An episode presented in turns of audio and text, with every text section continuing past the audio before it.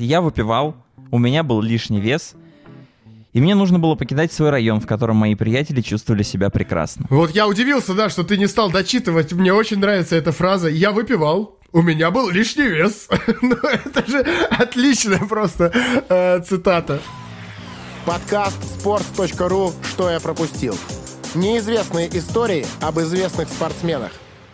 Ну что, оказалось, что записывать э, подкасты удаленно гораздо сложнее, чем э, когда мы можем собираться у нас в подкастерской на sports.ru, садиться и э, просто разговаривать о каких-нибудь футболистах. Подкаст «Что я пропустил?» Как всегда здесь, друзья, ну, как всегда, не самая уместная, наверное, фраза, потому что мы несколько недель пропустили с тех пор, как ушли на карантин, все собирались, собирались, собирались записать новый выпуск, и все у нас никак, никак, никак не получалось получалось. Но, наконец-то, мы собрались, собрались в зуме. Кто-то с микрофонами, кто-то просто с диктофонами, э, но э, все-таки все вместе. Влад Воронин, как всегда, мой товарищ, коллега, э, друг и соведущий этого подкаста. Влад, ну, я-то тебя сейчас вижу, вижу тебя в зуме, поэтому могу сказать, рад тебя видеть. И, надеюсь, рад буду слышать. Ну-ка. Я рад тебя слышать. Привет. И рад, что мы наконец-то выходим на связь э, и будем звучать в наушниках, в колонках у людей, которые, я надеюсь, сидят дома. Мы все сидим дома. Э, я в Москве, Федя уехал в Ленинградскую область свою родную, сидит на даче и говорит, что заказал микрофон. Надеюсь, что это правда, и мы действительно будем постоянно теперь записывать выпуски, и мы будем даже слышать его голос в хорошем качестве, а не как сейчас. Ну, надеюсь, что качество моего голоса все-таки не слишком отстойное, но не, не мой голос сегодня, наверное, самое важное. И э, есть другой голос, голос, э, который на sports.ru очень любят обсуждать, очень любят... Э, какое слово-то подобрать такое поспокойнее? Ну, обзываться на этот голос очень любят. Вот, э, Рома Мун сегодня у нас в гостях, друзья. Э, ведущий, кстати, подкаста «Голос». Ром, привет. Парни, привет. Спасибо, что позвали. Ну как позвали? Ладно, ты сам мне написал, говоришь. Федь, помнишь, мы с тобой обсуждали подкаст? Давай уже, типа, позови меня, а? Ну хватит уже. Ну да, так и было. Кто, не, кто вдруг не знает э, Рому Муна, Рома, помимо того, что ведущий многих выпусков э, подкаста «Голос», он э, еще и работает в креативной редакции sports.ru. Вот очень много всяких э, мощных, интересных вещей, в том числе связанных и с рекламой, и не связанных с рекламой. Это все вот Ромина работа. И я спросил, как, конечно же, у Ромы, Рома, Рома, каков твой любимый футболист? И я был довольно сильно удивлен, когда Рома сказал Сколс. Ром, Честно говоря, мне, мне казалось, что Сколс не может быть ни у кого любимым футболистом. А почему ты был удивлен? Мне, не знаю, мне он помимо вот каких-то вот этих вот э, рыжих волос, да, мне почему-то, несмотря на то, что это и мое время, когда он играл, да, вот я рос тогда, смотрел много футбола, почему-то мне он не очень сильно запомнился. Но я очень сильно допускаю, что э, это у меня было неправильное восприятие футбола, и хочу от тебя услышать, почему Сколс, как так получилось, что вот именно э, этот рыжий английский парень э, запал тебе в душу. запал тебе в душу, сказал я. Слово «душа» э, рядом с, по, с рыжим полом Сколзом звучит довольно странно. Ну ладно. Но самая очевидная причина – я болельщик Манчестер Юнайтед. Понятно, что всех, кто начал болеть за эту команду в конце 90-х, один из любимых игроков – это кто-то из четверки полузащитников Гиггс, Сколс, Кин, Бекхэм. Если честно, вот когда мне было лет 9, 10, 11, я больше всего любил Бекхэма он, ну, самый, понятно, самый медийный, самый гламурный, самый такой очевидный герой того Юнайтед. Когда я чуть-чуть повзрослел, мне стал нравиться больше Рой Кин. То есть, э, ну, такой героический бокс-то-бокс, чувак, который вот прям берет игру за горло и переворачивает ее в пользу своей команды, да. Ну, опять же, такой очевидный герой, вот. В итоге Бекхэма сэр Алекс продал, а Кин, ну, это типаж игроков, который с возрастом разонравился. То есть я еще немножечко повзрослел и очень сильно полюбил вот таких умных глубинных плеймейкеров. Типа Пирла, типа Хави, типа позднего Модрича или вот как раз Сколза. Это, наверное, вот первая причина. Еще про Сколза очень интересно думать и вспоминать, потому что у него довольно неоднозначная карьера. Понятно, что человек все выиграл с Юнайтед, да, но при этом в сборной ему гордиться нечем. Или, например, вот этот спор Сколз, Джерард и Лэмпорт, да, он, ну, лично для меня он неразрешимый. И я говорю это как болельщик Юнайтед, который, по идее, должен орать. Вот только Сколз, только победа, вот лучший полузащитник в истории английского футбола, да. А, я в целом разделяю позицию Майкла Кокса, вот этого легендарного человека, который изменил наше понимание футбольной тактики, практике, он часто говорит, что Сколс недооценен и переоценен одновременно. И мне правда кажется, что ранний Сколс, да, конца 90-х, первой половины 2000-х, он, ну, немного переоценен, он не так хорош, как вот многим кажется сейчас. А поздний Сколс, Сколс, ну, 32-33 чуть старше, да, когда он уже почти не забивал, когда он почти не ходил вперед и стал распасовщиком формата Пирла или Хави, вот этот игрок, мне кажется, все еще немного недооценен, он все еще один из, он э, один из лучших э, в Европе в последние годы. И и еще одна, наверное, совсем субъективная вещь. Вот для меня как-то очень важно, что Сколс был хорош в мелочах. Он очень хорошо умел уходить от прессинга, он умел выкручиваться, когда вот нужно было сохранить мяч в центре поля, да, когда на него там два человека набегало. Он э, умел как-то очень изящно отдать пас в любую точку поля, да, еще в начале нулевых, когда в АПЛ вроде так было не очень принято. И вот за счет всего этого он был тем, кто мне вот прям вот своей игрой объяснил, что матчи надо смотреть не отрываясь с первой до последней минуты, а не когда начинает орать комментатор.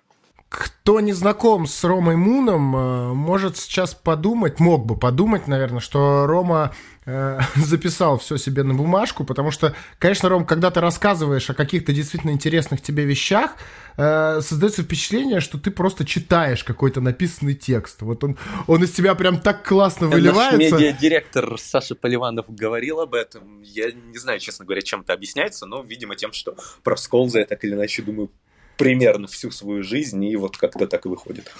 Ну, э, сейчас, когда мы пишем э, подкасты в, в формате удаленного доступа друг к другу, я не могу этого проверить, но э, все-таки, скорее всего, друзья, э, Рома сейчас говорил то, что думал, а не читал по бумажке.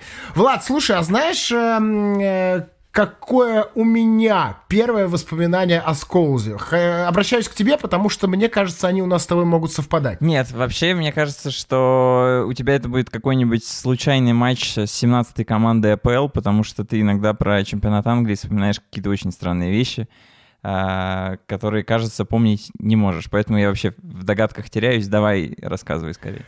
Слушай, на самом деле вот со Скоузом, когда Рома опять-таки сказал, у меня это уже вот так работает. Э, Привет, не хочешь к нам в подкаст? Да, конечно. А кто твой любимый игрок? А вот такой вот. И у меня сразу такая, типа, ага, значит, я в начале подкаста буду спрашивать э, твое воспоминание с ним. И свое воспоминание тоже буду э, э, думать, какое же оно у меня. Вот. И у меня вот та самая фотка, э, класс 92, не матч а фотка, где Ники Бат, где Пол Сколс, где, по-моему, Дэвид Бекхэм, если я не ошибаюсь.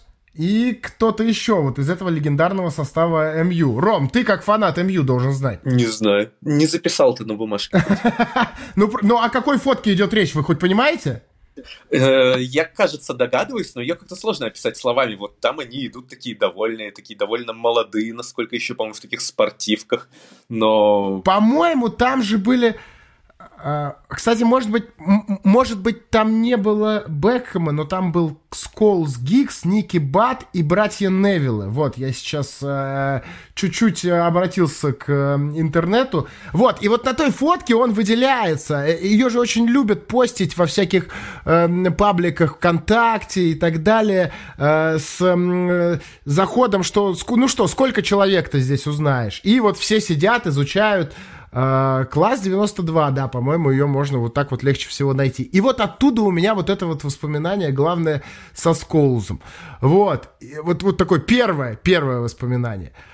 А и второе, а, самое такое, наверное, основное, это, конечно, его диагонали. Вот в, в Англии, э, так как он, нам, вот у меня именно э, в воспоминаниях диагонали делал только Стивен Джерард. Пол Сколс и Стивен Джерард, когда он со своей половины поля туда, к противоположному угловому флагу, дает четко в ногу, отрезая двух-трех человек, но вот в этом для меня была всегда красота футбола, я не знаю. Влад, я вижу, что э, все-таки не совпали мы с тобой с первым воспоминанием, поэтому давай, мочи, что у тебя? Я, на самом деле, первое не вспомню вот какого-то яркого момента, когда я узнал о Сколзи и запомнил его навсегда, у меня нет. Но я помню, как я обалдел, когда он возобновил карьеру, и ну, это какое-то потустороннее вообще ощущение. Вроде уже человек ушел, кажется, что он все свои дела сделал и просто сидит дома с семьей. И тут внезапно Манчестер Юнайтед нужна помощь. Он внезапно оказывается в форме а, и приходит на спасение своей родной команде. Вот этот сюжет, мне кажется, его вообще ну, он особенный, он отличает э, Скоуза от многих других игроков, потому что сложно вспомнить легендарного игрока, который вот так вот по окончании карьеры ради какого-то мимолетного мгновения возвращается, потому что, ну, он может за несколько секунд омрачить все впечатления легендарные, да, о себе, ну и просто даже, в принципе, это может быть лень.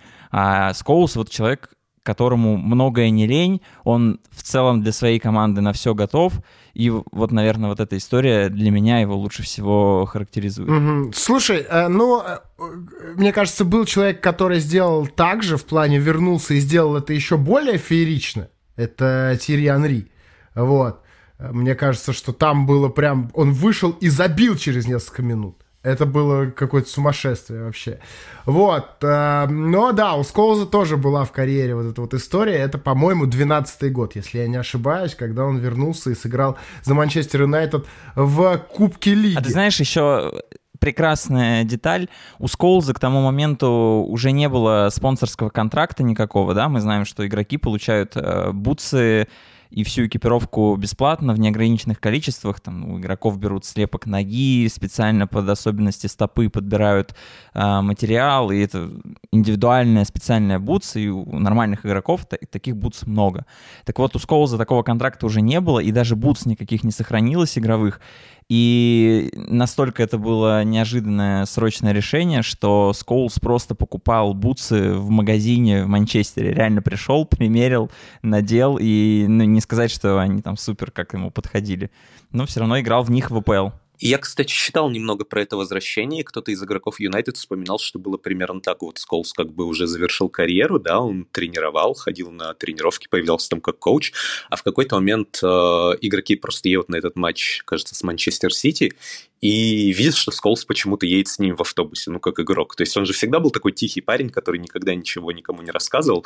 И в футбол вот он вернулся прям таким же образом, без каких-либо анонсов, без каких-либо громких заявлений. Просто пришел, сел в автобус, приехал на матч, оделся, сыграл. И, насколько я помню, он тогда сыграл отлично, без каких-либо косяков, с классическим 90, 90 процентами точных передач. Тут история в том, что Алекс Фергюсон просил Скоулза никому не говорить об этом возвращении, и он, в принципе, в какой-то момент карьеры даже перестал накануне матча объявлять состав, потому что боялся разных сливов в медиа, и просто подзывал игроков по одному и говорил, э, ну, ты попадешь в состав. И вот Скоулза он точно так же позвал, а, но никто вот в команде действительно не знал, что он выйдет на поле.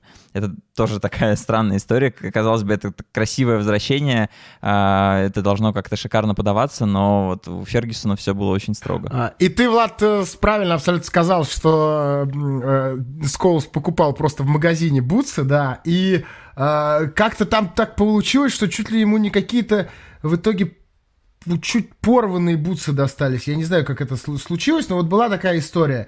И э, он в этих э, там надорванных бутсах отлично э, сыграл. И, а еще ты сказал, что футболистам, э, таким хорошим футболистам делают какой-то слепок ноги, да, для того, чтобы у них было много бутс, и вот после этой фразы я понял, что, по всей видимости, я не особо хороший футболист, потому что мне никто слепок ноги что-то не делал. У тебя не, не все потеряно, ты еще карьеру не завершил, Федь, я надеюсь, придешь к такому контракту. Да, я согласен. А, а еще опять-таки, вот я вспомнил про эту э, чуть порванную бутсу. Я не очень понимаю, как так случилось, что действительно досталась Сколзу она чуть порвана. Но я сразу вспомнил... я вообще сейчас, я вот за эти две недели, я две недели уже нахожусь у себя на даче, у меня прям приступы ностальгии какие-то невероятные идут здесь. Вот, потому что у меня тут помимо там, знаете, знаете старых мечей всяких, которые у меня здесь есть, э, мяч у меня 2006 года, э, этого самого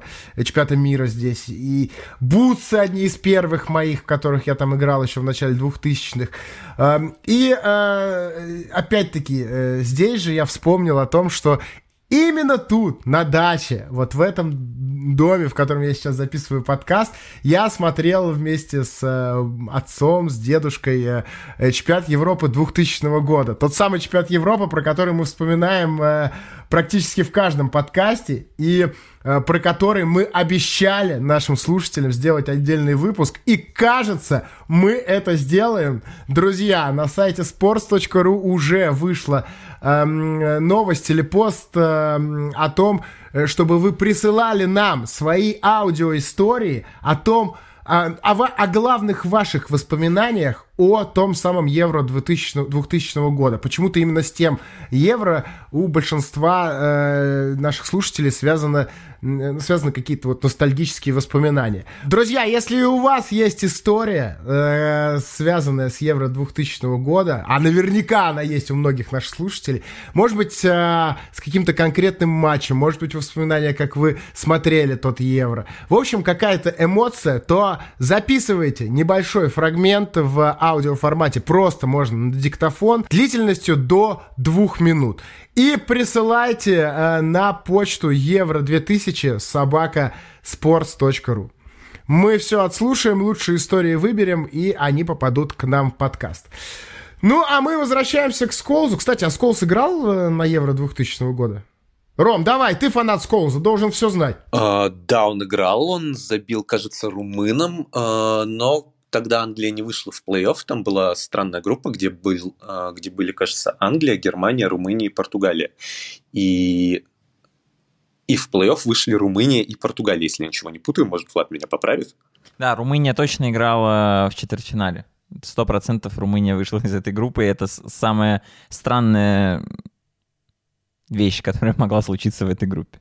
Вот, ну, в целом карьера Сколза в сборной Англии это одна большая загадка, то есть он вроде бы там появился на четырех, кажется, подряд крупных турнирах, он на каждом, по-моему, забил, но при этом э, это, ну, ну явно он в Англии, не, за сборную Англии не играл так успешно, как за Манчестер Юнайтед, в частности, потому что были Лэмпорт и Джерард, и как-то вот всех их троих уместить на поле не очень получалось, ну и в итоге в 30 лет Сколс просто ушел из сборной о чем э, впоследствии скорее жалел, чем не жалел. У него э, была пара интервью, где он говорил, что вот, мол, если бы Капелло позвонил мне в 2010-м, я бы подумал о том, чтобы вернуться, да. Но при этом э, у Сколза была очень успешная третья финальная фаза карьеры, и очевидно, что если бы он играл и за МЮ, и за Англию, да, то его выступления на клубном уровне, они бы пострадали от этого. Наверняка, да, и мы сейчас чуть-чуть подробнее эту историю э, обсудим, а, но э, Ром, а знаешь, э, какой матч, ну, наверное, многие считают лучшим у Пола Сколза за сборную Англии. Mm, был какой-то у него матч, где он хитрик сделал, мне вылетело из головы. Да, все правильно, и не просто так я сейчас о нем говорю, потому что как раз перед Евро 2000 года в 99-м в отборочном турнире э, Пол Сколз, Пол Сколз сделал хитрик в, э, на Уэмбли в матче против... Против кого? Я забыл. Польша. Польша, да, да, спасибо, Влад. Вот, и я, готовясь к подкасту, я посмотрел э, видеообзор того матча.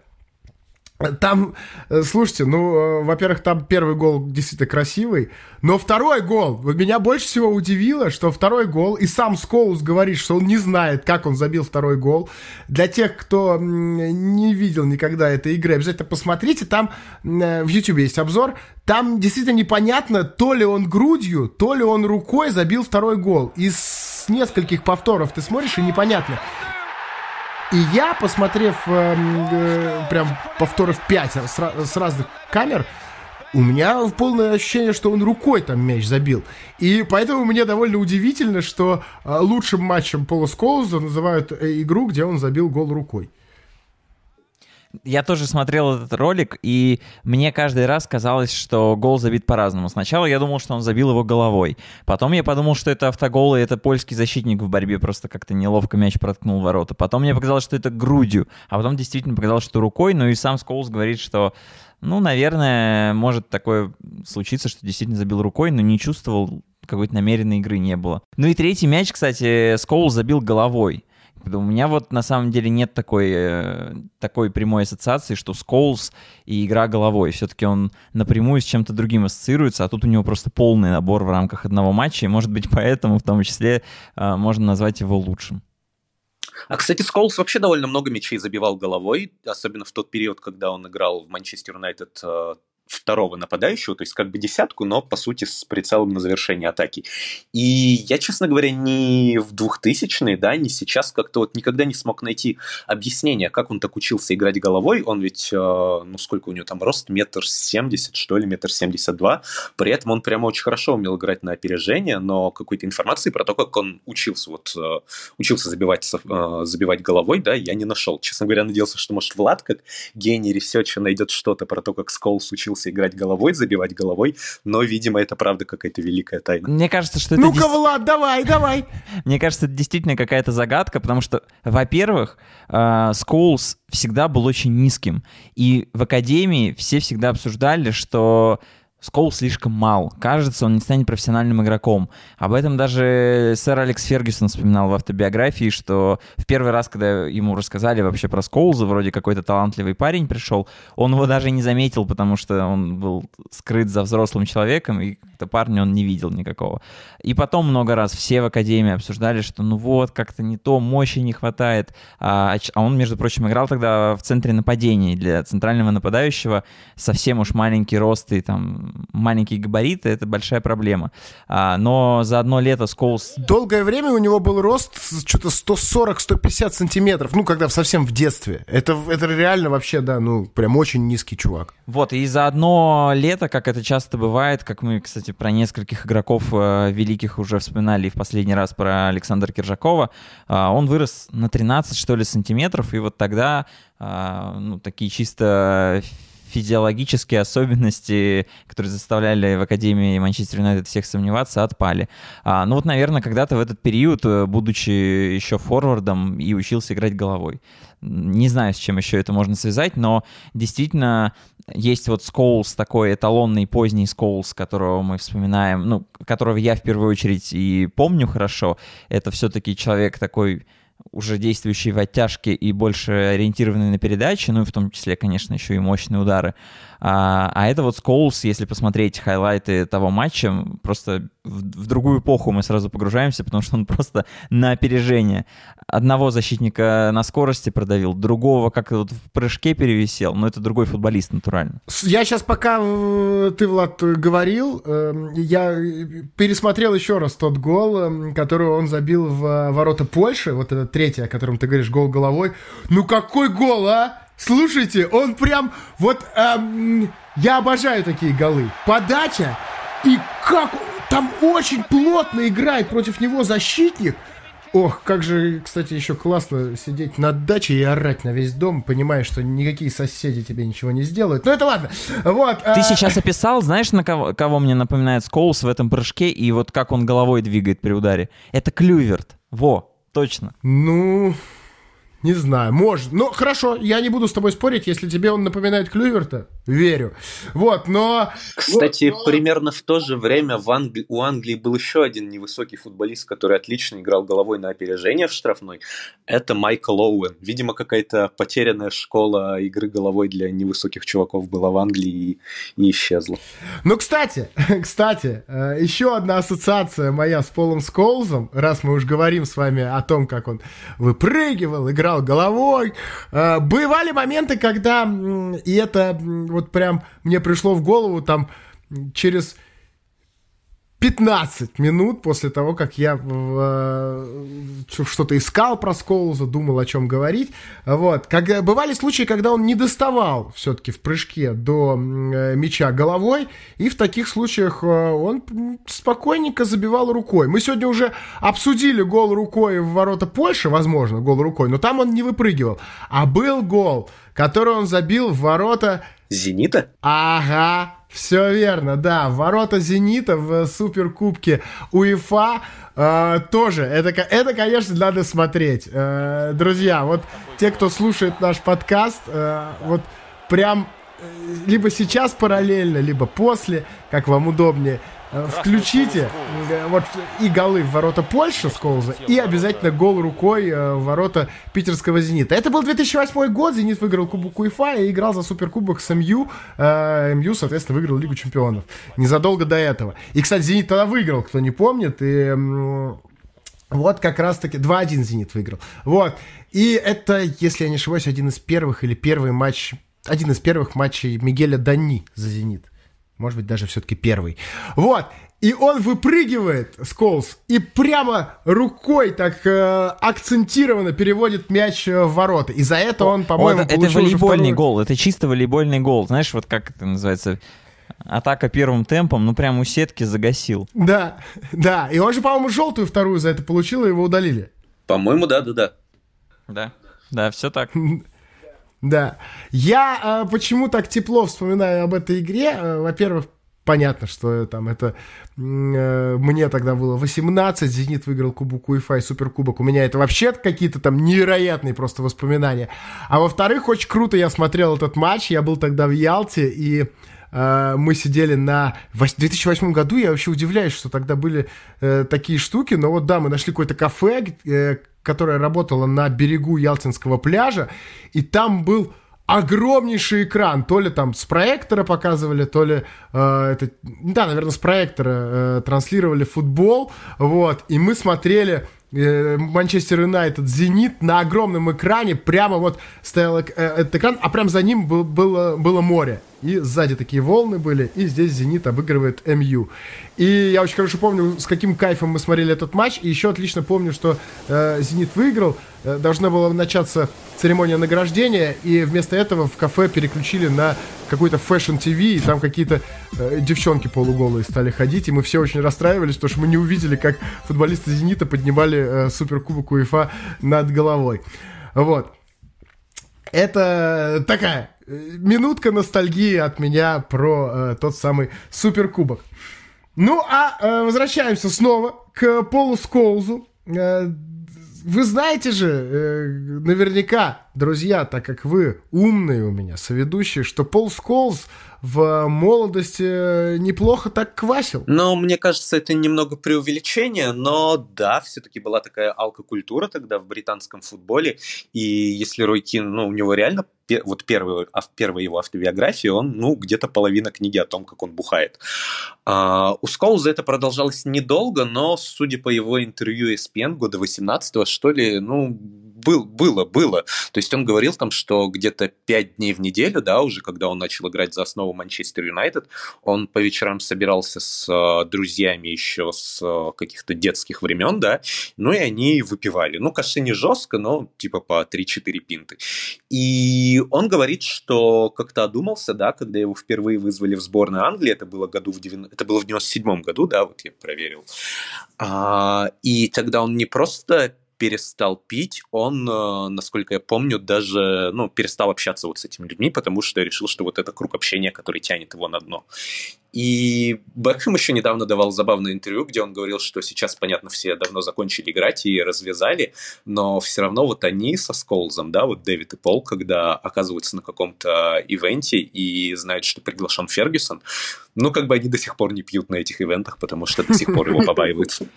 Вот Рома, кстати, говорил, мне кажется, мы с Федей нашли отрывок из того самого интервью, где Скоулс как раз про это говорит, и не лишним было бы прям зачитать этот отрывок, потому что, ну, очень откровенно и классно Скоулс про это говорит, э, ничего не стесняясь. Сейчас я такого уже не допускаю. Мне пришлось выбраться из этой среды. Иногда я пил в четверг, пятницу, субботу, воскресенье и даже в понедельник – Я выпивал вечером накануне игры. Такова была пролетарская культура просмотра футбольных матчей. Влад, перебью тебя э, чуть-чуть. Я так понимаю, что здесь речь идет э, не о том, что в первую очередь не о том, что он играл в футбол, а о том, как он вместе с другими болельщиками МЮ смотрел футбол. Да, да, потому что он тоже с детства болел за Манчестер Юнайтед. И они в том числе гоняли в другие города на выезды. Э, и вот это вот э, полный алкотрэш там творился, и в том числе Пол Сколс в нем участвовал. И параллельно он еще и занимался футболом. Да, и вот он говорит, я бы с удовольствием поехал вместе с ними и сейчас, как обычный болельщик. Но боюсь, что сейчас это будет уже нелегко. Это не то окружение, в котором возникает желание стать профессиональным футболистом. Меня вызвали в сборную Англии, и я подумал, мне нужно выбраться из этой среды. Иначе я стал бы слесарем. Просим извинения перед всеми слесарями, которые нас слушают. Мне кажется, это немного девальвирует их профессию, но Да. это не наши слова, это слова Пола Сколза. Да, ну и Сколс еще говорит, я выпивал, у меня был лишний вес, и мне нужно было покидать свой район, в котором мои приятели чувствовали себя прекрасно. Вот я удивился, да, что ты не стал дочитывать. Мне очень нравится эта фраза. Я выпивал. У меня был лишний вес. ну, это же отличная просто э, цитата. А знаешь, есть еще на самом деле вот про вызов, вызов в сборную Англии, который все поменял, как сказал Рома, а, это был в 97 году, кажется, ну, в конце сезона 96-97 в мае, а, и Сколс вспоминал в автобиографии, что он в этот момент уже обещал своей жене поездку в Нью-Йорк. И никакого вызова в сборную на самом деле не ждал, и поездку запланировал еще чуть ли не в марте. А, и все было куплено, он распланировал класс, классное время вместе с женой, там несколько дней буквально. Все куплено. Да, все куплено. И тут приходит вызов в сборную, и все, и все накрывается. Он сдал билеты, никакого Нью-Йорка, никакой поездки с женой. А, и он, ну, по состоянию на 2010 год говорит, что с женой нормально в Нью-Йорке до сих пор не был. И ничего ей так и не показал. То есть ты приводишь слова Пола Сколза десятилетней давности, думая, что они актуальны. Я правильно тебя понимаю? Я, я же сказал, что по состоянию на 2010 год. Слушайте, на самом деле мы сейчас говорили про то, как э, вот эта фраза, конечно, я выпивал, у меня был лишний вес. Я сразу вспомнил, и не могу не сказать здесь э, о подкасте sports.ru «Извините, пирожки».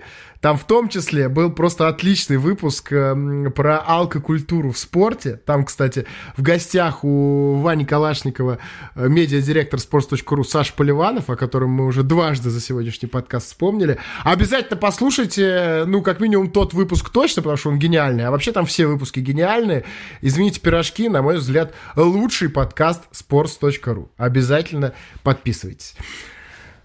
И давайте, наверное, закончим э, историю про Пола Сколза и сборную, которую, спойлер который мы озвучивали э, минут 15 назад. Вот. И почему же у Пола Сколза э, не сложилось со сборной? Там было несколько разных факторов, которые на это указывали. Вот. Но на самом деле эм, с 98 по 2000...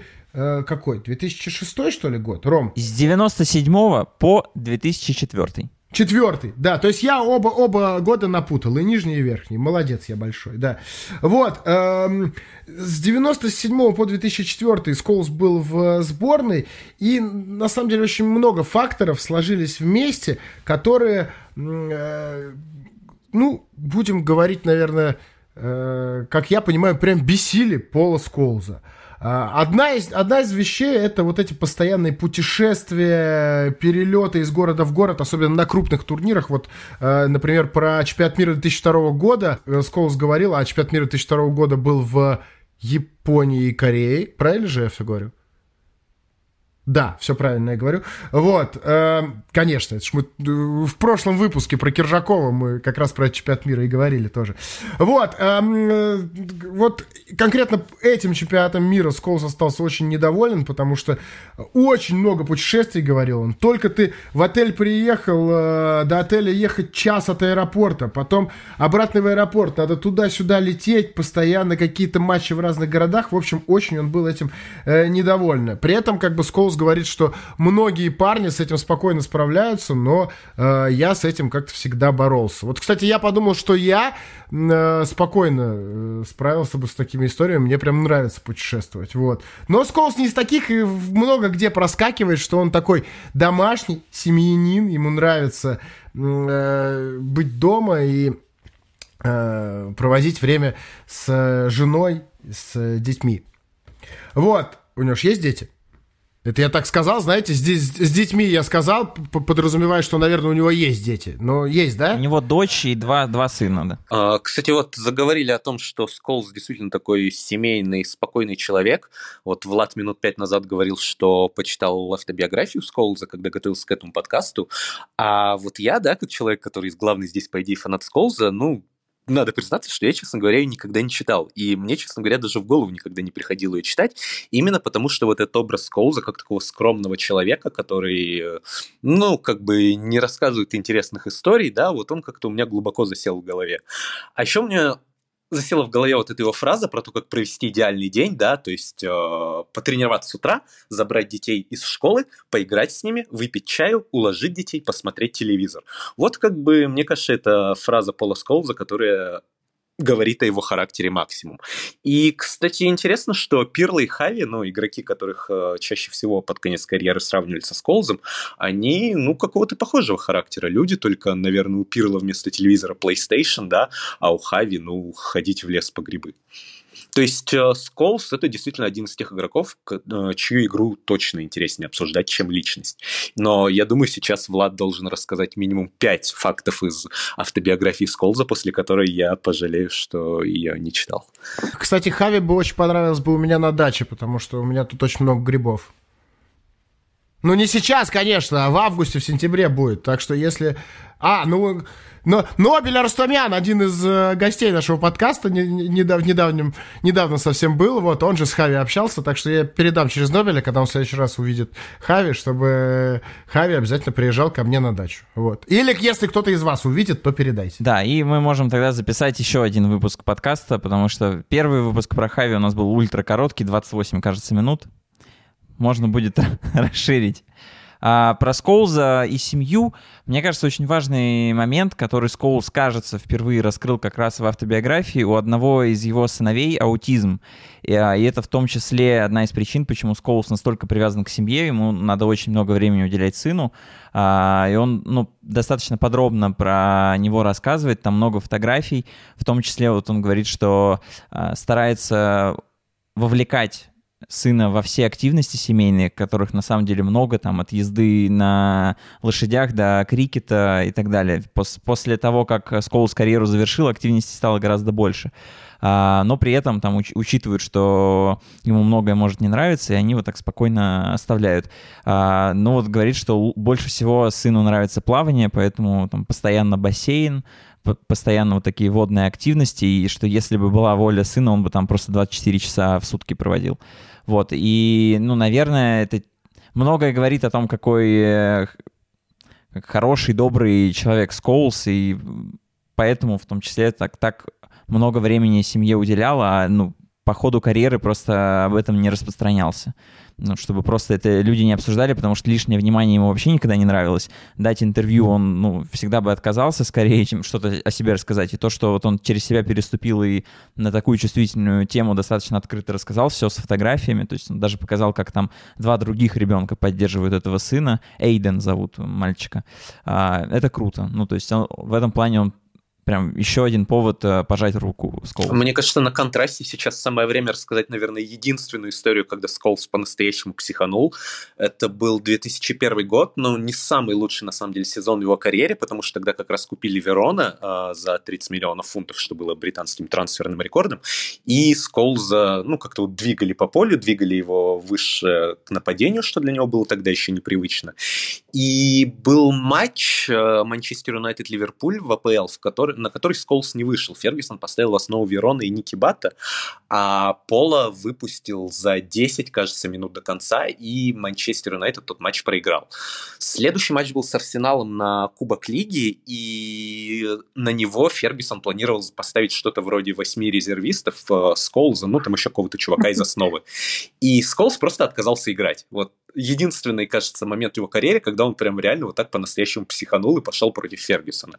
А, в итоге инцидент довольно быстро был исчерпан. Фергюсон немножко наорал на него, оштрафовал его на 100 тысяч фунтов, и в следующем матче АПЛ уже выставил в основу. Но Сколс потом где-то говорил, что это был момент, когда он э, понимал, что за такой его и в, в какой-нибудь Олдхэм могут отправить, и тогда Фергюсон будет прав, если он так сделает. Причем это же был сезон э, реально хороший для Сколза, потому что он тогда провел 52 матча и забил 20 э, голов. А, и даже реально претендовал на приз лучшему игрока. Влад, это был приз, не тот сезон. Приз лучшему. 20 голов он забил в 0-2-0-3, а это был 0-1-0-2. А это 0-2... Это 0-2-0-3 был.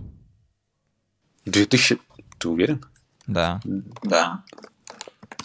Colts. Так, сейчас проверяем, проверяем, проверяем информацию. Рома застучал по клавишам, я слышу. Давай, Ром, пока ты ищешь, э, там действительно была отличная цитата у самого Сколза в э, том эм, После, после этого, ну, позже он уже рассказывал про тот инцидент.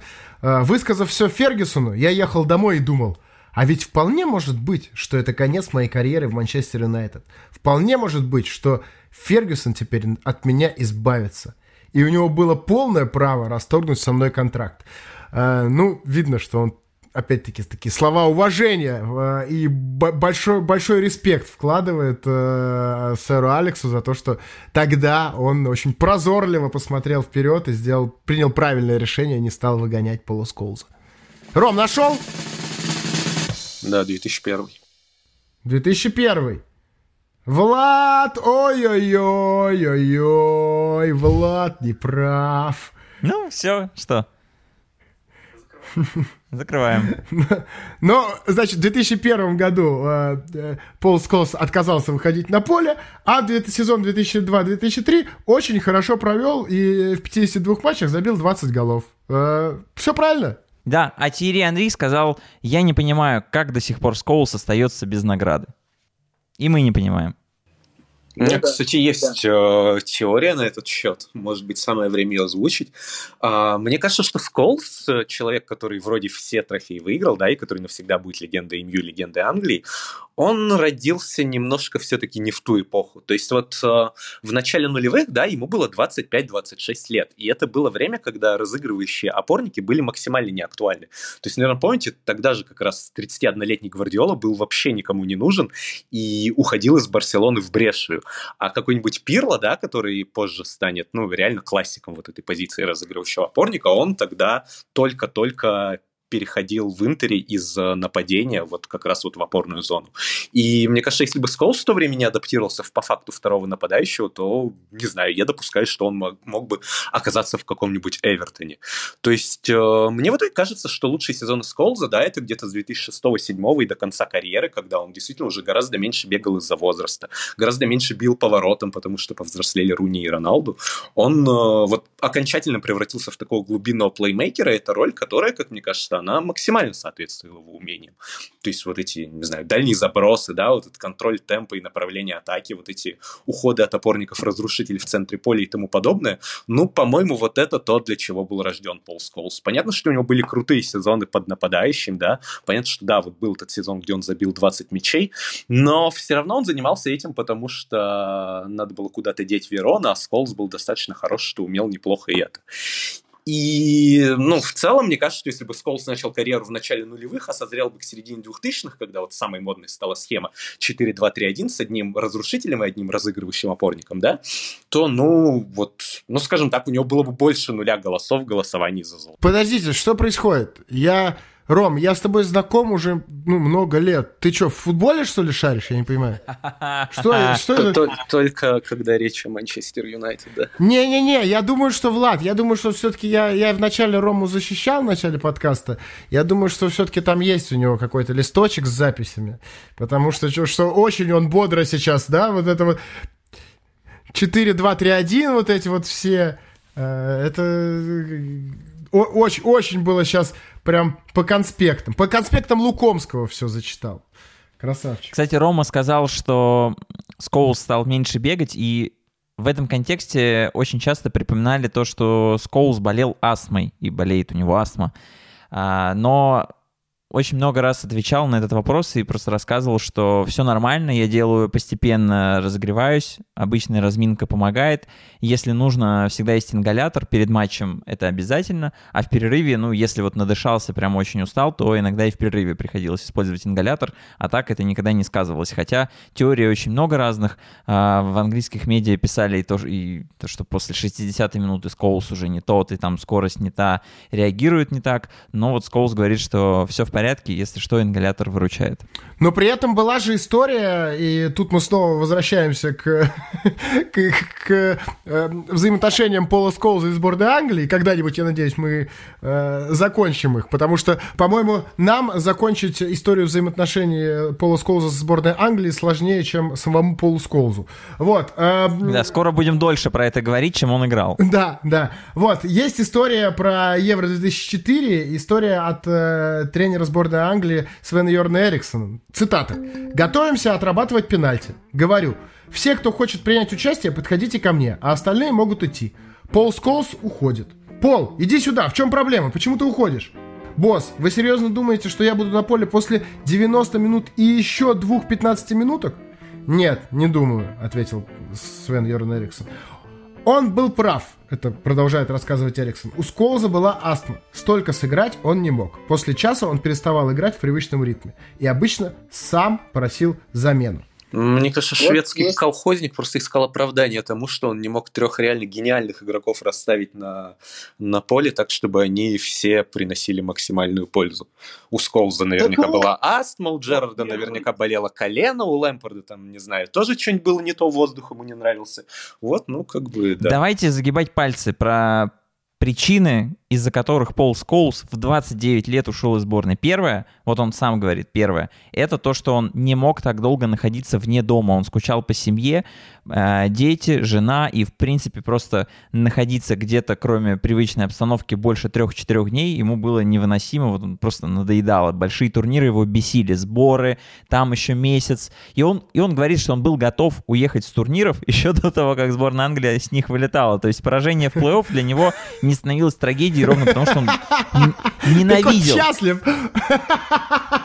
Но он и говорит, что... Я вспоминаю, подождите, я вспоминаю, как Англия играла все эти чемпионаты мира, чемпионаты Европы, э, а я всегда еще, ну, э, у меня была там сборная России, понятно, основной команды, которую я поддерживал, и всегда вторая команда, которая я так переживал, это была сборная Англии. Так Пол Сколс, оказывается, тот человек, который э, делал так, чтобы она быстрее ехала домой, видимо, раз он так, так сильно любил э, э, дом. И я, кстати, еще подумал, что Пол Сколс э, амбассадор э, э, ситуации, которая сейчас происходит в мире. Э, он бы мог сняться в рекламе с посылом «Сидите дома». Да, вполне. И был бы прав. А, да. Дальше, дальше.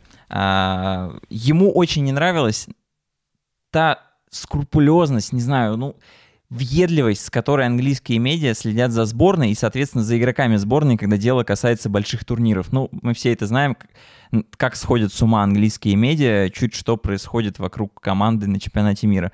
И вот он вспоминает, и что в его школу вторгались, с учителями разговаривали. Вот это его все раздражало, и как только он ушел, вроде все сошло, утихло, и стало жить ему гораздо спокойнее. Еще одна причина. Ему не нравилась обстановка внутри сборной Англии, потому что как он сам говорит, игроки многие приезжали не рубиться за Англию, а продвигать себя, продавать с тем, чтобы просто в какой-то более классный клуб перейти, набить себе стоимость. И все это как-то вот с его представлениями о том, как выглядит национальная команда, вообще никак не соприкасалось, не пересекалось. Вот, ну и еще, конечно, та тактическая заруба, про которую говорит Рома, неразрешимая в ту пору задача, как разместить и Лэмпорда, и Джерарда, и Скоулза, гениальных полузащитников. А, Скоулз часто оказывался на левом фланге, и есть тоже теория в английских медиа, что ровно вот из-за этого он и ушел, потому что ему не нравилось находиться на этой позиции, он там не раскрывался так, как мог бы раскрыться, но Скоулс разбивает всю эту теорию и говорит, что на самом деле на левом краю ему было вполне комфортно, потому что и в Манчестер Юнайтед он нередко туда сдвигался, там играл, и вот не обвиняйте тренеров, что меня ставили на левый край, там все в порядке, причины другие, вот просто мне там неспокойно, а когда я неспокойно, я не могу хорошо играть. Ну, просто прямым текстом говорит, я был несчастлив в сборной, а в таком состоянии приносить пользу, тем более на больших турнирах, просто невозможно. Если честно, за 20 лет боления за Манчестер Юнайтед я не помню ни одного матча, где Пол Сколс играл бы на левом фланге с самого начала. Но если он так говорит, наверное, так и было. Ну, вот это слова из его автобиографии, да, он сказал, меня часто использовали и в Юнайтед э, слева, и мне там было нормально. Вот. Может быть, он, чтобы там не, не, не поливать... Грязью Свен Йорн Эриксон, так сказал, не знаю. Вот. Слушайте, я что подумал, вот эта великая тройка, да, э, Лэмпорт, Джерард и Сколс, э, ну, которую там все тренеры пытались как-то уместить, э, а, а мы же, получается, сейчас в плане подкастов, что я пропустил, закроем ее полностью, да, Влад? Я не понял, что ты спросил. Ну, мы, получается, сейчас делаем э, подкаст про третьего из этой великой тройки. Про Лэмпорда и Джерарда у нас а. уже есть выпуски. Да, да, все так. Круто. Круто, на самом деле, что столько выпусков мы уже делаем, и надеюсь, что сделаем еще не меньше. И не думайте, что подкаст «Что я пропустил» э, планирует закрываться. Это я, на самом деле, больше даже, знаете, для себя говорю, чтобы... Ну, я же говорил сам себе, что мы должны делать еще подкасты. Будем делать еще. Слушайте, парни, а у меня есть к вам небольшая просьба. А можете каждый из вас, и в конце, наверное, я поставить вот первый, второй, третий? Лэмпорт, Джерард и Сколс. Вот кто для вас первый, кто второй, кто третий? Ну, давай. Я начну, наверное. Для меня э, третье место Сколс, второе э, Лэмпорт, первое Джерард. А, для меня Джерард, Сколс, Лэмпорт. Угу. Для меня это Сколс, Джерард, Лэмпорт, но а почему вот вы выбрали первыми тех, кого выбрали? Влад, почему ты поставил Джерарда, да, на первое место? Сложно, сложно. Да вообще, когда ты сказал выбрать трех, я э, за голову схватился, ну, потому что это какая-то ультрасложная задача, по каким параметрам их совместить. Вот в, экспресс-режиме я опирался на совмещение не знаю, какого-то вот визуального впечатления, воспоминаний от Джерарда у меня какими-то прям вспышками гораздо больше таких моментов. Понятно, что в соревновании Джерард Скоулс, ну, скорее всего, просто преимущество на стороне Джерарда стопроцентное. Но вот по сумме таких факторов, ну, даже безотносительно там игры за сборную и так далее, вот просто на воспоминаниях скорее. Да, Федя, а почему ты назвал первым... Э... Первым у меня был Джерард, вторым был Лэмпорт. Слушай, а мне кажется, именно вот э, по э, потому, с чего я начал подкаст, когда э, сказал тебе, что удивился, что у тебя Пол Сколс лучший игрок. И я был довольно сильно удивлен, когда Рома сказал «Сколс, Ром, Честно говоря, мне, мне казалось, что Сколс не может быть ни у кого любимым футболистом. Потому что у меня как-то нет вот таких, знаешь, ярких воспоминаний э, с Полом Скоузом, что он какой-то там невероятный гений. Я вот говорю, вот есть вот эти вот длинные диагонали, и по сути в футбольном плане, наверное, вот, вот почему, не знаю почему, я не был никогда болельщиком МЮ, наверное, но при этом Бекхэм мне запомнился, Роналду мне по МЮ запомнился, а вот Сколз, помню его. Может быть, волосы его все на себя, я не знаю, забирали, я не смотрел, как он играет. Ну, тогда я, конечно, совсем тупой. Ну, в принципе, так и есть. Вот, не знаю. А, а Лэмпорда и Джерарда, вот, я могу э, их чуть больше охарактеризовать. Ну, и, наверное, там, первое, второе, потому что я болел всегда за Ливерпуль, и Джерард мне очень всегда нравился. Охо, болельщик Ливерпуля. Да-да-да. Что много вас стало в последнее время. Не-не-не, я на самом деле с конца 90-х еще. Ну ладно, с начала двухтысячных, что ну что, давайте, наверное, к концу двигаться. Э, предлагаю вспомнить прощальный матч э, Пола Сколза, потому что это был довольно фееричный э, матч. На нем присутствовали Пеле, на нем присутствовал Эрик Кантона, помимо этого, на, нем, на, на него приехали Фабио Канавара, Виера, понятно, Рой Кин, Роберт Перес. Короче, все, весь футбольный бомонд. Э, Манчестер Юнайтед тогда играл против Нью-Йорк Космоса э, и выиграл со счетом 6-0. Э, но э, чем мне очень нравится эм, э, этот матч, это прощальный матч, 2011 год. Там Сколс тогда говорил, что мой план состоит в том, чтобы возвращение Эрика Кантона затмило прощание со мной. Еще раз, да, вот о том, что он не любил вот это вот все внимание. Вот. Надеюсь, все внимание будет приковано к нему, к Кантона, а я смогу тихо смыться и постоять где-нибудь в сторонке. Вот. Не знаю, как там так все было или нет. Мне больше всего нравится, что в 2011 он сыграл свой прощальный матч, а в 2012-м э, снова вышел играть за Манчестер Юнайтед.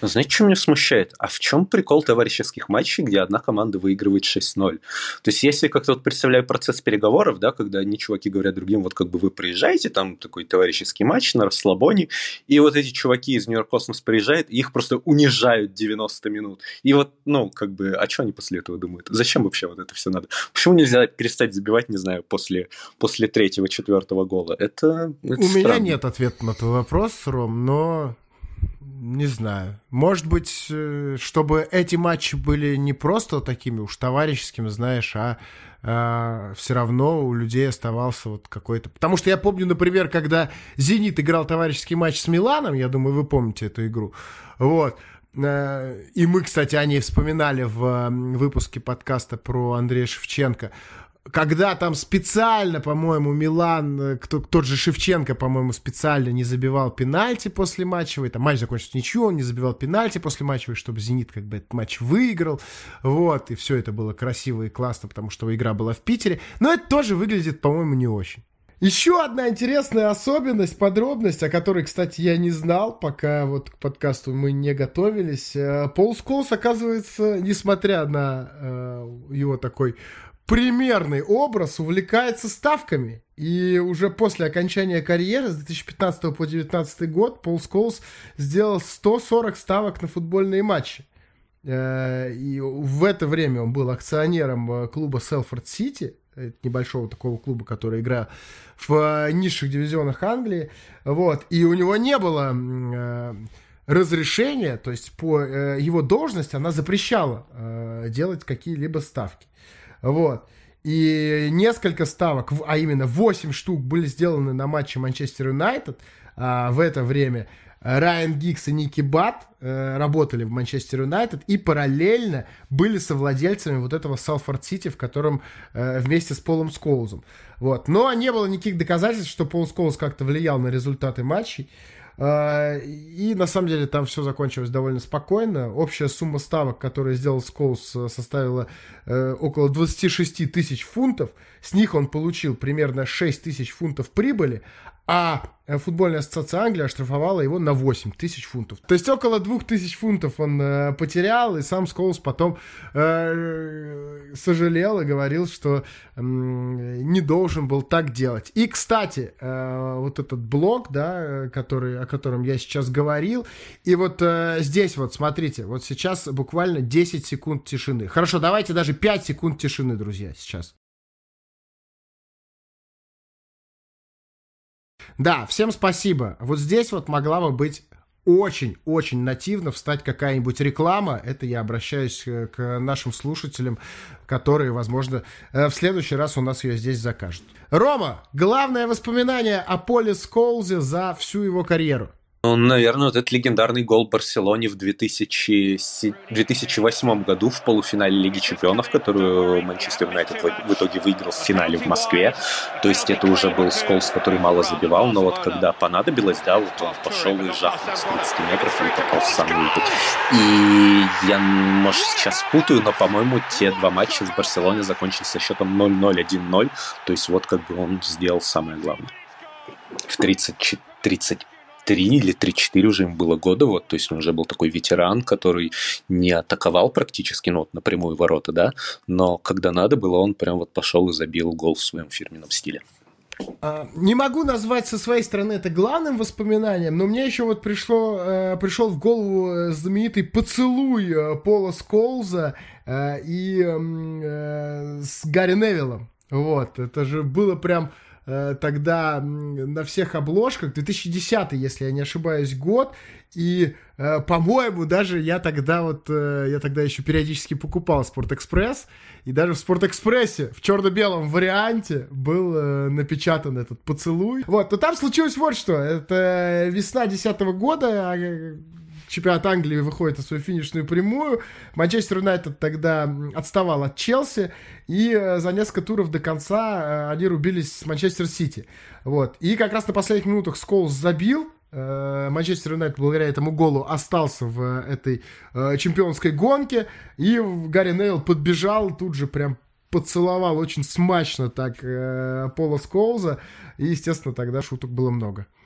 Слушайте, ну и еще и еще, а, если начал э, я этот подкаст, говоря о том, что э, не приходит мне вот, да, вот нет у меня ассоциации, что Пол Сколс какой-то великий футболист, то а, к его концу, во-первых, вас обоих послушав, и вот зако- закончить я бы хотел э, цитатами, которые другие люди, великие люди, говорили про Пола Сколза, и, честно говоря, цитаты эти меня очень сильно удивили, вот особенно... А давай начнем с Криштиану Роналду.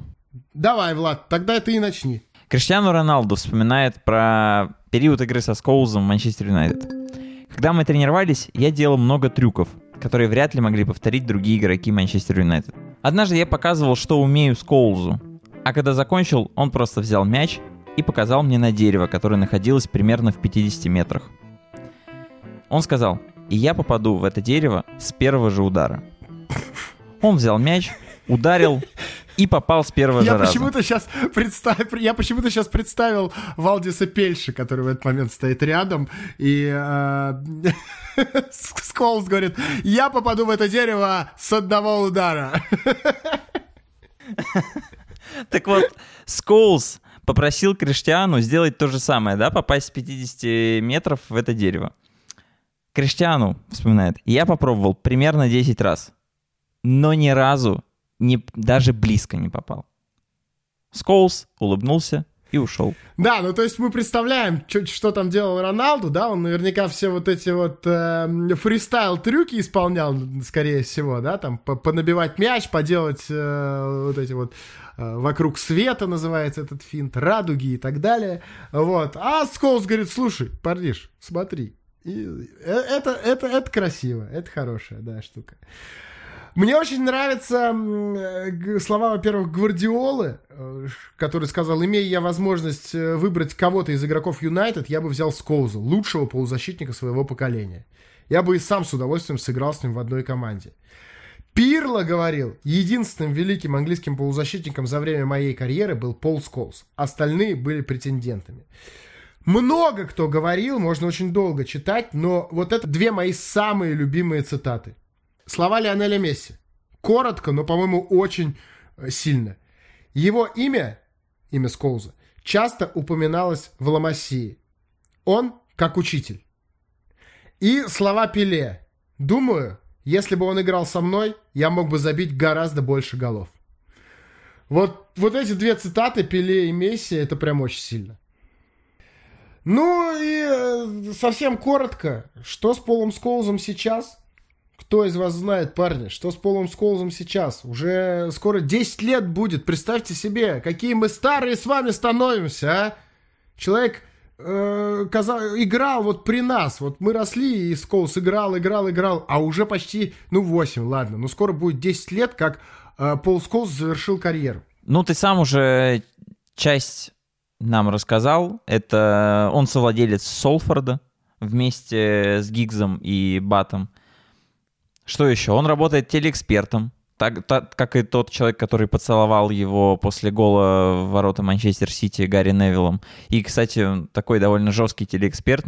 Да, он такой ворчливый дед, что, в принципе, довольно неудивительно он реально ругает вообще все, что можно, кроме, кроме по-моему, Сульшера. По-моему, ни разу не ругал Сульшера за все, что время, за все то время, что Сульшер работает главным тренером а, Юнайтед, а так, ну, он проезжался по всем, начиная от Санчеса, заканчивая полем Погба. То есть, с одной Он стороны, удивительно, что. Сколс действительно стал таким человеком, который э, оказался на телевидении и прям вот много говорит и откровенно, да. С другой стороны, вот то, что он раскрылся именно как такой ворчливый дедок, наверное, ну, что-то в этом есть логичное, да. Так, Ром, э, спасибо тебе огромное, что ты поучаствовал э, в нашем подкасте. Скажи, осталась ли у тебя, может быть, какая-то история, которую про Пола Сколза, а можно и не про Пола Сколза, просто, может быть, про, про себя, про жизнь, которую ты хотел рассказать, но еще не успел рассказать? А, да, есть интересный момент, это то, что Сколс забил гол, который мог бы изменить карьеру Жозе Мауриньо, если не вообще всю историю европейского футбола нулевых и десятых. А если помните вот тот сезон 2003-2004, когда Порту выиграл Лигу чемпионов, то в 1-8 Порту выбил как раз Манчестер Юнайтед. И второй матч ответный, да, он складывался так. То есть э, первую игру Порту выиграл 2-1 у себя дома, а в ответной игре Сколс забил первый гол на 30-й, что ли, минуте, да, его засчитали. А в конце первого тайма он забил еще один гол. И его не засчитали из-за офсайда, которого, ну, там очень хорошо видно на повторах, не было. Вот, соответственно, если бы э, Порту забил вот этот гол в концовке, то игра пошла бы в овертайм. И в овертайме, на самом деле, черт бы знает, как все сложилось, потому что Порту, ну, в том матче он, ну, я пересматривал недавно эту игру, но там он не, ну, такое ощущение, что у него не было никакого атакующего плана. И вот этот гол на последней минуте они забили скорее случайно. И если бы этот гол засчитали, и МЮ прошел бы дальше, то Порт, ну, непонятно, как бы сложилась карьера Жозе Мауриньо. Понятно, что он был... Понятно, что он гений, понятно, что тогда он был э, коучем-инноватором, да, но вот выиграть Лигу Чемпионов ему было бы довольно сложно, потому что в тот сезон э, путь к победе Лиги Чемпионов был довольно-таки халявным. То есть победитель пары Порту-Манчестер Юнайтед в следующем туре обыграл Лион, а в полуфинале он обыграл Депортиво, который до этого выбил э, Милан. Если помните ту, те великие четвертьфинальные матчи, когда Милан причем праймовый Милан Анчелотти с э, Кака в отличной форме, э, да, с Кака в отличной форме, с Гатузо в отличной форме, с, э, ну, в общем, со всеми звездами, да, этот Милан выиграл у Депортива 4-1, а потом слетел сенсационно в полуфинале, ну, во, второй, во втором матче 0-4. А, Соответственно, в полуфинале Порту выбил Депортива, а в финале Порту выиграл Монако. Выиграл у Монако. Ну, по-моему, это, правда, самый простой путь к победе в Лиге Чемпионов за последние 20-25 лет, но, тем не менее, именно же за Да. Мауриньо Именно же за Мауриньо прошел этот путь, стал э, обладателем Лиги Чемпионов, перешел тут же в Челси. Если бы тогда тут гол Сколда засчитали, МЮ прошел бы Порту, ну, не знаю, как бы сложилась карьера Мауриньо. Наверное, бы он все равно стал топ-тренером, но не факт, что в Челси, и не факт, что прямо вот в 2005-2006 году, наверное, все-таки чуть да, позже. я очень хорошо помню, на самом деле, как э, ругали тогда ту Лигу Чемпионов, да, за то, что вот, ну, так все здесь, э, какие-то команды не, не топовые, и финал действительно Порту, Монако. Слушайте, я вот сейчас думаю, нам бы сейчас хотя бы такую, да, Лигу Чемпионов.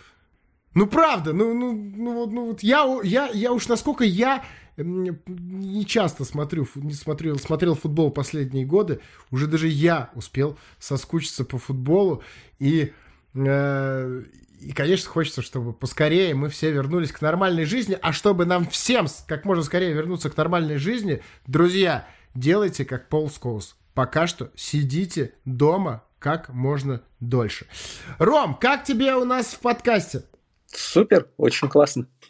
Я давно хотел прийти, и вот рад, что пришел, и рад, что поговорил именно о Сколзе, что я первый успел это сделать, никто не забрал его раньше. По-моему, получилось отлично. Супер. А, прорекламируй свой подкаст «Голос». У тебя ж э, вышел э, не так давно выпуск. Ну, относительно, конечно. Недели две назад, наверное. Да, да, то есть назад, э, это скорее бонусный выпуск. Мы сделали его вместе с Nike. Он рассказывает историю футболистки Елены Тереховой, которая э, выиграла довольно много, довольно много всего в России. Но самый интересный момент ее карьеры – это победа в чемпионате США в высшей лиге в 2007, кажется, году. Вот она довольно подробно об этом рассказывает в этом подкасте.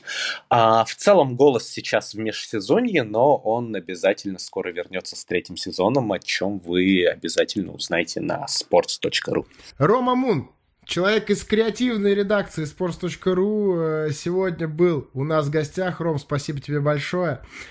Я напоминаю еще раз вам, друзья, либо следующий, я очень надеюсь, что следующий, либо просто один из ближайших выпусков мы будем записывать с вашим участием э, про э, Евро 2000 года.